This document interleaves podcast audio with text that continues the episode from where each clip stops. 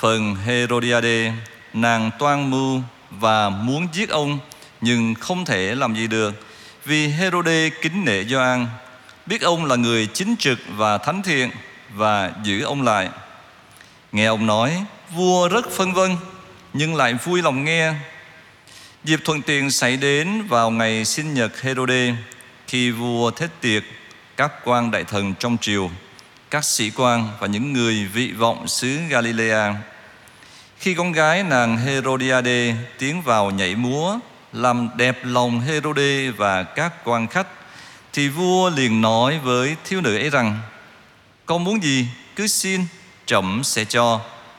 Và vua thề rằng, con xin bất cứ điều gì, dù là nửa nước, trẫm cũng cho. Cô ra hỏi mẹ, con nên xin gì? Mẹ cô đáp, xin đầu doan tệ giả cô liền vội vàng trở vào xin vua. Con muốn đức vua bằng ngay cho con cái đầu doan tệ giả đặt trên đĩa. Vua buồn lắm, nhưng vì lời thề và vì có các quan khách nên không muốn làm cho thiếu nữ đó buồn. Và lập tức, vua sai một thị vệ đi lấy đầu Gioan và đặt trên đĩa.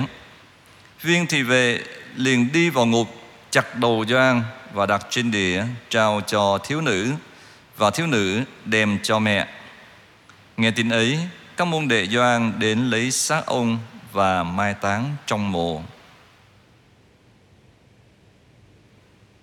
Đó là lời Chúa. Lời Chúa Kitô, khen Chúa. Niềm tin và lòng mến của Doan Tẩy Giả. Kính thưa quý ông bà và anh chị em, trang tin mừng cho thấy kết cục thật bi thảm của một vị ngôn sứ. Theo logic của người thường thì đây là một thất bại, nhưng theo logic của tin mừng thì đây lại là một chiến thắng. Chiến thắng của sự thật đối với gian dối chiến thắng của tình yêu vượt lên trên hận thù. Chiến thắng của niềm tin đối với sự vô tín. Chiến thắng của sự thiện trên sự dữ. Sự sống chính là món quà lớn nhất mà Chúa ban cho mỗi người chúng ta. À, chúng ta phải có nhiệm vụ là bảo vệ tôn trọng sự sống mà Chúa đã trao ban cho từng người chúng ta. Tuy nhiên, vì sống theo giáo huấn của Chúa, Chúng ta có thể hy sinh cả mạng sống mình Để làm chứng cho sự thật, Cho chân lý, Cho niềm tin tuyệt đối vào Thiên Chúa. Và Chúa cho phép chúng ta làm điều này. Tuy nhiên, không phải mọi người đều có đủ cái can đảm để thực hiện cái điều đó đâu. Chỉ những ai hằng suy gẫm và thực hành lời Chúa trong cuộc sống thường nhật thì mới đủ can đảm dâng hiến mạng sống mình trước một chọn lựa quyết liệt như vậy. Thưa công đoàn, Gioan đã từng khuyên người ta sống công chính, thánh thiện, ngay thẳng trước mặt Thiên Chúa, trước mặt người đời. Và giờ đây, ông thanh thản chấp nhận cái chết vì đã lên tiếng tố cáo sự gian ác, tố cáo sự vô luân của một bạo vương. Không có tình yêu nào lớn lao cho bằng tình yêu của người hiến mạng sống vì người mình yêu. Doan Tình Hô đã yêu Chúa hết mực. Thế nên ông sẵn sàng hy sinh mạng sống mình cho Chúa, cho công bằng, cho sự thật. Nói gương Doan không phải là dễ, nhưng đó chính là điều mà Chúa muốn mỗi người chúng ta khi mà chúng ta xác tín tôi là con cái của Thiên Chúa mình phải sống điều đó Thưa cộng đoàn, Doan Tiền Hô đã chấp nhận cả cái chết để làm chứng cho niềm tin kiên trung và lòng mến sâu đậm của mình vào Thiên Chúa. Ông có quyền im lặng trước sự dữ để cứu lấy mạng sống của mình, nhưng ông đã chọn cho mình một cuộc sống cao cả hơn, đó là sự sống bất diệt trong Chúa. Còn chúng ta thì sao? Trong cuộc sống của mỗi người chúng ta có những cái xem ra rất gần gũi, rất quen thuộc, gắn bó đến độ dường như không thể thiếu.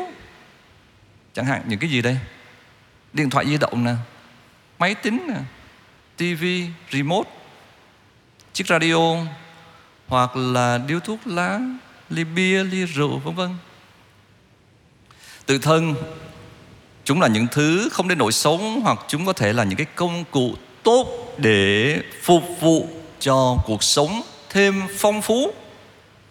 Nhưng không biết từ bao giờ thì những cái thứ này nó biến chúng ta thành kẻ nô lệ, mất hết tự do. Thậm chí nhiều khi chúng ta trở nên nóng giận một cách vô lý à, bực bội, nổi loạn, thích bạo lực khi một ai đó mà quấy rầy chúng ta khi chúng ta đang tận hưởng những cái thứ gọi là gần gũi, thân thương này của chúng ta. Đó là trong sinh hoạt, đời thường. Còn trong đời sống đức tin, đời sống đạo thì chúng ta như thế nào đây? Trong đời sống tôn giáo của chúng ta có những thứ rất tốt, rất đáng trân trọng. Ví dụ như chúng ta giúp đỡ người khác, phục vụ anh chị em của mình, vân vân. Tự thân chúng là những cái phương thế tốt giúp cho mỗi người chúng ta nên hoàn thiện, nhưng không biết từ bao giờ để chúng cho chúng ta một cái sự, gọi là, an tâm, rồi tự mãn. Giống như hình ảnh người pharisêu lên đền thờ cầu nguyện, tuyên bố những cái công trạng, những cái điều tốt lành mình đã thực hiện được trước mặt Chúa. Giống như là Chúa phải thưởng công cho tôi, Chúa có nợ với tôi đấy hoặc là theo cái kiểu là, tôi làm biết bao nhiêu việc đạo đức mà những người khác còn lâu mới làm được như tôi. Thái độ này khiến chúng ta không còn thực hiện những cái việc đạo đức vì lòng yêu mến và nhiều khi không giúp đỡ tha nhân một cách đơn sơ, quảng đại, mà là đáp ứng cho cái nhu cầu của bản thân mình là được người khác nhìn nhận, được người khác ngưỡng mộ, tán dương kính thưa cộng đoàn, nhìn và khám phá hành trình đức tin của Gioan Tiền Hô để rồi nhìn lại mình, chúng ta thấy một người chúng ta cần phải xác tín lại cái niềm tín thác của chúng ta vào Thiên Chúa. Niềm tín thác ấy có đủ mạnh để chúng ta không có bám víu và cậy dựa vào quyền lực, cậy dựa vào khả năng hay là cậy dựa những cái thứ mà chúng ta đang sở hữu hay không? Thế thì đâu là những cái điều gọi là cốt yếu nhất trong niềm tin của mỗi chúng ta? Niềm tin đó là hướng trọn về chúa trong tin yêu thật sự, hay là hướng về bản thân mình, chỉ tin vào những thứ mà mình có, mình sở hữu, mình đạt được hay không? Đó là gương về đức tin khi mà chúng ta đối chiếu với Gioan tiền hô. Nhìn gương sáng về lòng mến của Gioan tiền hô thì chúng ta cũng có dịp để xem lại lòng mến của chúng ta. Những việc đạo đức mà chúng ta thực hiện có xuất phát từ lòng yêu mến Thiên Chúa, muốn vinh danh người hay không? Hay là chỉ muốn vinh danh bản thân chúng ta? Những việc lành mà chúng ta thực hiện cho tha nhân có thực sự phát xuất từ cái tinh thần phục vụ trong yêu thương hay không? Hay là nhiều khi nhưng mà chúng ta đã nói đó, xuất phát từ cái nhu cầu là chúng ta cần người khác tán dương ngưỡng mộ người khác nhìn nhận chúng ta lạy chúa xin dẫn chúng con vào sâu trong cuộc sống mật thiết với chúa để không có gì có thể lôi kéo chúng con lì xa Chúa. Để chúng con không còn loay hoay trong cái tôi nghèo nàn, ích kỷ của mình nhưng can đảm thực hiện một cái cuộc xuất hành, một cuộc xuất hành mới ra khỏi chính mình, đến với tha nhân bằng tinh thần phục vụ đơn sơ và quảng đại. Amen.